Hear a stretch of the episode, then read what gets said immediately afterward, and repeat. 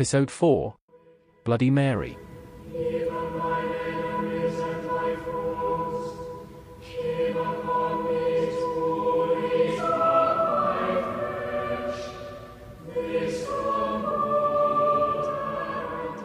In January 1553, the 15 year old King Edward VI fell ill with a fever and a cough.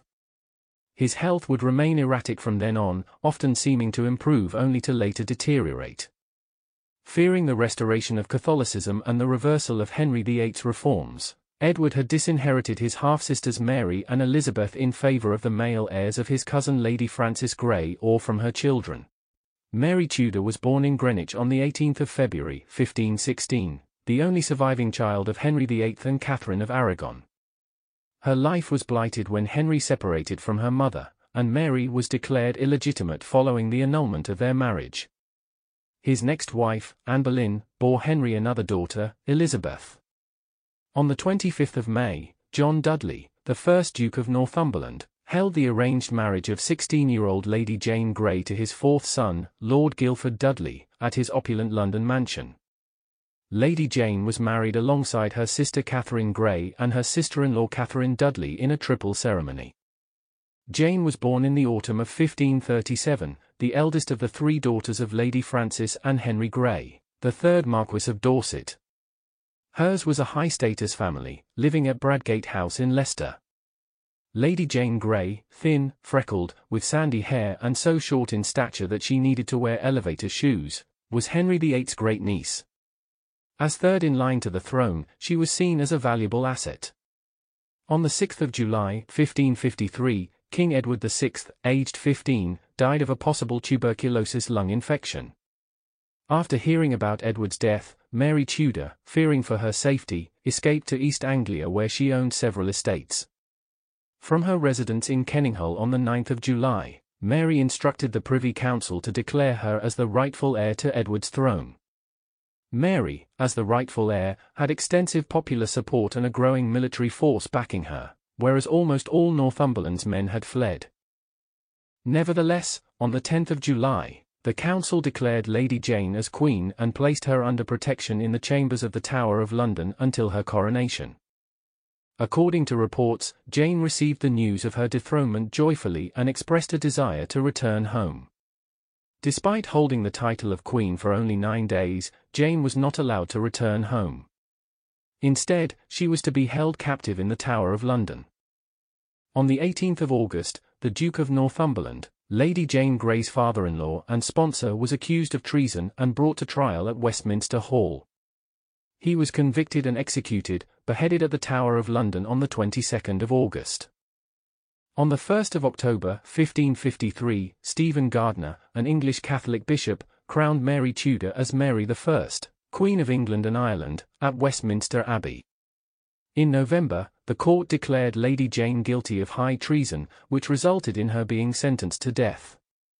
However, Mary showed mercy and spared her life.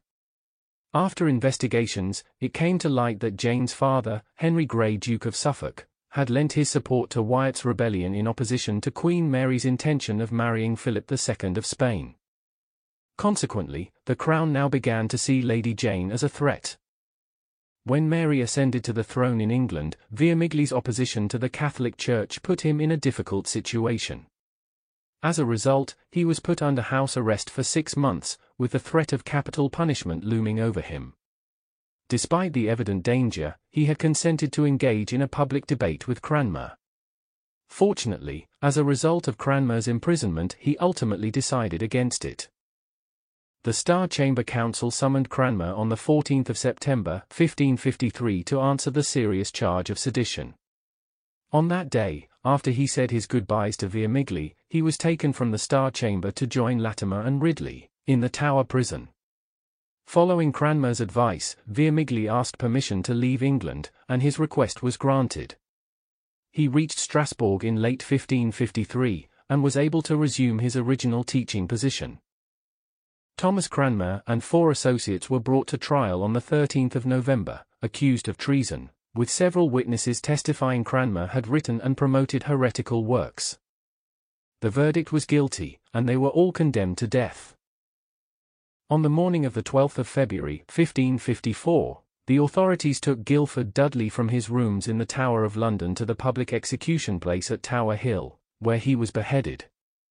His remains were transported back to the Tower Chapel, known as St. Peter ad Vincula, in full view of the rooms where Jane was staying. Lady Jane was then taken out to Tower Green, inside the tower and beheaded. Jane Grey and Guildford were buried in the chapel of St. Peter ad Vincula on the north side of Tower Green. There was no memorial stone built at their grave. Guildford was only 19, Jane was even younger at 17. The Tower Chapel of St. Peter ad Vincula, St. Peter in Chains, is the former parish church of the Tower of London.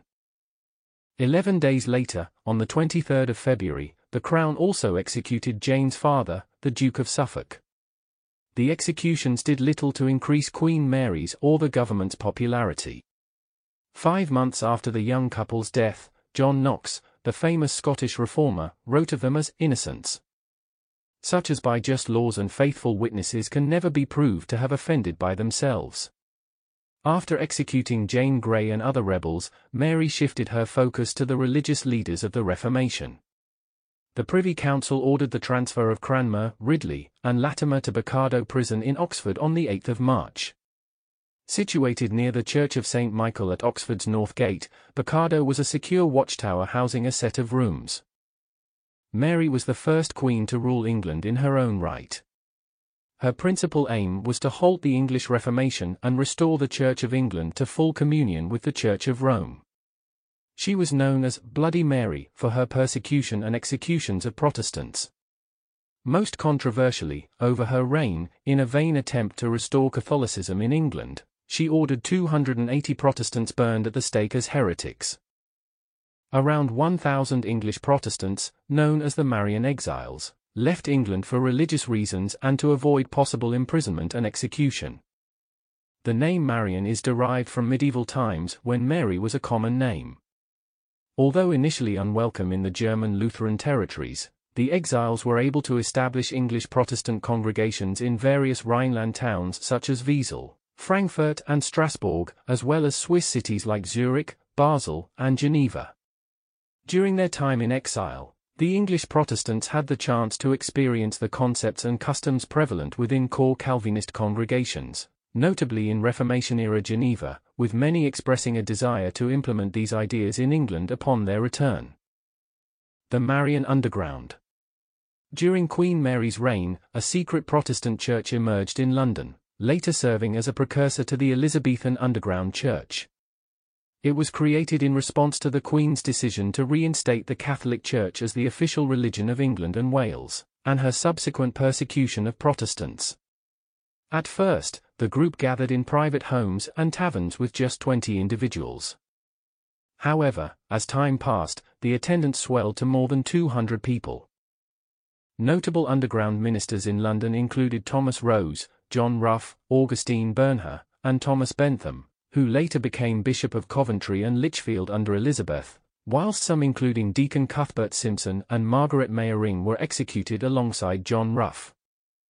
At age 37, Queen Mary turned her attention to finding a husband and producing an heir, intending to prevent the Protestant Elizabeth, still next in line, from succeeding her to the throne. Mary was determined to reimpose Catholicism and marry King Philip II of Spain. Neither of these policies was popular, Philip was Spanish and so distrusted, while many in England had a vested interest in the prosperity of the Protestant Church having received church lands and money after Henry had dissolved the monasteries. In 1554, Mary suppressed a rebellion led by Sir Thomas Wyatt, and, taking advantage of the situation, she quickly married Philip. Previously in 1549, Edward VI had published the First Book of Common Prayer. The prayer book, compiled by Archbishop Thomas Cranmer, was essentially a Protestant liturgy created to replace the Roman Rite. The Catholic Mass, the central act of medieval worship, would give way to a communion service conducted in English. The prayer book significantly impacted the theology of the Church of England, steering it in a more Lutheran direction. However, there were Protestants who voiced their disapproval of it due to its resemblance to traditional Roman Catholic services. In response to this criticism, Edward VI published his Second Book of Common Prayer in 1552. This revision was now intended to be explicitly reformed in its theology. When Mary became queen, she restored Catholicism and revoked the official recognition of Edward's books of common prayer. Edward Grindal was born about 1519 in Cross Hill House, St. Bees, near Whitehaven, Cumberland. Remarkably, the small village of St. Bees produced two archbishops in the reign of Queen Elizabeth I. In fact, they were friends, with only five years between them. The two men were Edmund Grindal, Archbishop of Canterbury, Edwin Sandys, Archbishop of York. Grindal was educated at Magdalene and Christ's Colleges and then at Pembroke Hall, Cambridge, where he graduated BA and was elected a Fellow in 1538. He obtained his MA in 1541, was ordained deacon in 1544, appointed proctor in 1550 and was Lady Margaret Preacher at Cambridge University from 1548 to 1549. Grindal had been a loyal supporter of Edward VI.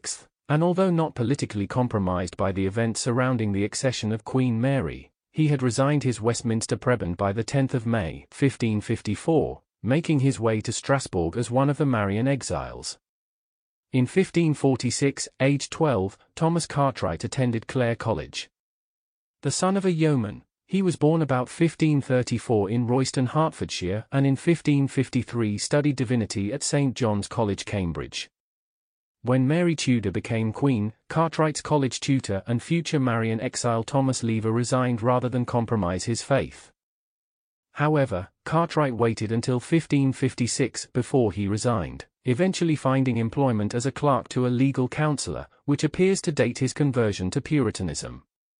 Established in 1326, Clare stands as the second oldest college at Cambridge.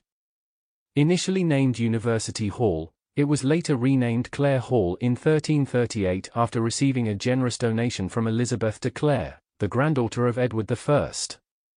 The college was again renamed in 1856 and is now known as Clare College. Clare has a history of being a progressive institution. In 1972, it was one of the first three Cambridge colleges to admit undergraduate women. In May 1555, John Whitgift was elected a Fellow of Peterhouse College, Cambridge. Born about 1533, he was the eldest son of Henry Whitgift, a merchant of Great Grimsby, Lincolnshire. In 1549 he matriculated at Queen's College, Cambridge, moving in May 1550 to Pembroke Hall, where future Protestant martyr John Bradford would be his tutor. He served as the Archbishop of Canterbury from 1583 until he died in 1604. The trial of Thomas Cranmer began on the 12th of September 1555. At Queen Mary's request, it was held under papal jurisdiction, with the final verdict decided upon by Rome. During interrogation, Cranmer admitted to all the facts but denied treachery, disobedience, or heresy. On the 4th of December, Cranmer was found guilty by the papal court and formally stripped of his archbishopric, giving the English secular authorities free rein to carry out their sentence. The trials of the Protestant bishops Latimer and Ridley followed soon after. They were found guilty and subsequently burnt at the stake in Oxford on the 16th of October, 1555. Stripped to the waist and tied together, they were burnt in one fire, while Cranmer was forced to watch the gruesome spectacle. Latimer immortalized himself at the stake by exhorting his fellow victim Ridley, We shall this day light such a candle by God's grace in England as I trust shall never be put out. The first vestment or vestarian controversy emerged during the English Reformation, due to concerns over wearing vestments and clerical dress. The controversy's first wave occurred between 1551 and 1556, marking the Puritans' first significant assault in their campaign for reform. John Hooper had been instructed to wear the surplice and rochet, the white ceremonial vestments integral to his anointment as Gloucester's bishop, in line with the 1549 prayer book. However, he chose not to comply. After seeking advice from Martin Bucer and Peter Martyr, he finally reached a compromise, prompted by the threat of action by the Privy Council. Both Bucer and Martyr endorsed the stance of the Church in the Vestarian dispute. Whilst Vermigli agreed with Hooper's desire to rid the church of elaborate garments, he did not believe they were strictly prohibited. In light of this, he advised Hooper to respect the council and bishop's authority, likely playing a key role in persuading Hooper to abandon his opposition in February 1551. It was not until he had spent some weeks in the Fleet prison that this father of nonconformity consented to conform, with Hooper submitting to consecration with the legal ceremonies on the 8th of March. John Hooper was born in about 1495. He was an English churchman, Anglican Bishop of Gloucester and Worcester, a Protestant reformer, and a supporter of the English Reformation. Hooper had found it necessary to leave for the continent on many occasions, however, in May 1549, Hooper finally returned to England. On his return, he became the principal champion of Swiss Calvinism against the Lutherans and Catholics.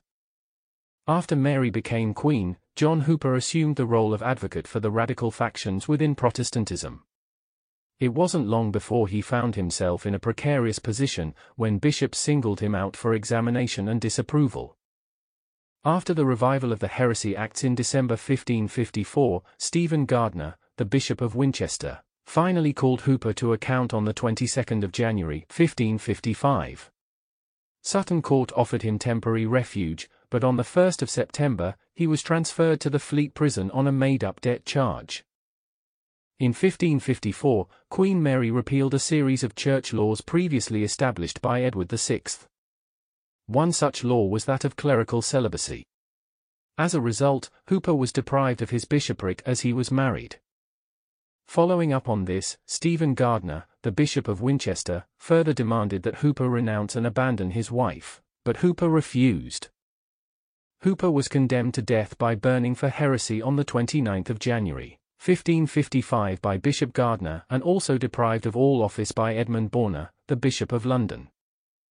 John Foxe's Book of Martyrs described Hooper's death and remarked, the executioners used green branches to carry out an awful execution, making three attempts over 45 minutes. During the reign of Queen Victoria, Bishop Hooper was commemorated with a monument in St. Mary's Square, Gloucester. The monument was erected close to his former church, where he was burned at the stake, making him a Protestant martyr. It features a statue of Hooper wearing his bishop's robes and mitre, holding a book under his left arm while raising his right hand, offering blessings to those gathered before him. A plaque on the monument reads, Gloria Soli Deo, for the witness of Jesus and the Word of God, not accepting deliverance.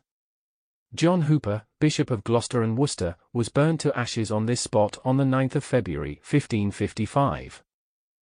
Anne Surlus, a Flemish Protestant activist, was the wife of John Hooper. John had pursued his studies at the University of Basel, crossing paths with Anne. They married in 1547. When her husband became the Anglican Bishop of Gloucester and Worcester, she became one of the first wives of an English bishop. In 1553, Anne faced a dangerous situation after her husband had been imprisoned. Concerned for her family's well-being, she left John behind, traveling overseas with some companions from Blackfriars Gloucester. Anne wrote her last surviving letter to Bullinger, the godparent of her daughter, asking him to publish one of her husband's writings. In 1555, Anne Hooper and her daughter Rachel died of the plague in Frankfurt, the same year her husband was executed. Between January and mid-February 1556, Cranmer gave way to pressure to recant his Protestantism. In his first four recantations, he submitted himself to the authority of the king and queen and recognized the pope as head of the church. First imprisoned in Bocardo, he was moved to the dean of Christchurch's home where he spent some time debating with a Dominican friar regarding papal supremacy and purgatory.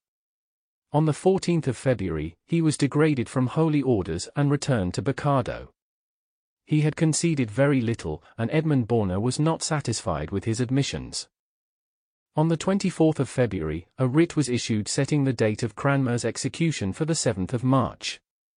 And so, two days after the writ was issued, a fifth recantation was issued by Cranmer. In it, Cranmer repudiated all Lutheran and Zwinglian theology, fully accepting Catholic theology, including papal supremacy and transubstantiation, proclaiming that there was no salvation for any outside the Catholic Church. He announced his joy at returning to the Catholic faith, asked for and received sacramental absolution, and was allowed to participate in the Mass. His execution was postponed, and on the 18th of March, Cranmer, now a broken man, issued one final recantation, confessed his sins. Even though the law specifically stated that heretics who recant should be spared, Mary remained resolute in her decision to execute him. She declared his iniquity and obstinacy against God and your grace too immense for either clemency or mercy to intervene, instructing the authorities to proceed with his execution. On the 21st of March, the day of his execution, Bishop Bonner told Cranmer that he could make a final recantation, but this time to do it publicly during a service at the University Church. Cranmer began with a prayer before urging obedience to the king and queen. However, he deviated unexpectedly from his prepared speech, renouncing all his previous recantations. They quickly pulled him from the pulpit and took him to the site in Oxford where Latimer and Ridley had burnt six months previously.